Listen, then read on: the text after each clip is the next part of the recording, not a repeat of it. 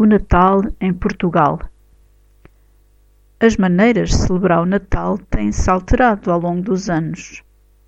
Quando eu era pequena, ia passar o Natal à casa de uns tios.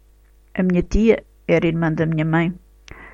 E eles viviam numa aldeia onde ainda nem eletricidade havia.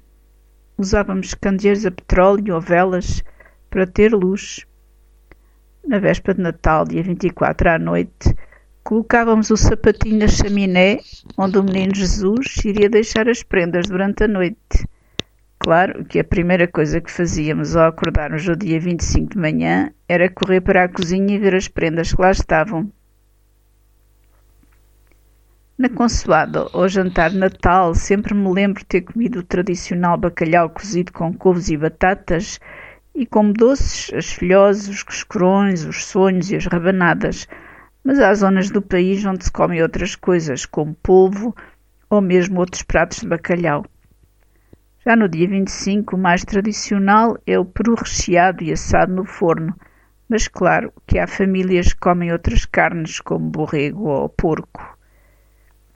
Na altura do Natal, decoram-se as casas com presépios e árvores de Natal enfeitadas com bolas e fitas coloridas e luzinhas que piscam a acender e a apagar – os católicos costumam ir à igreja à missa do galo à meia-noite.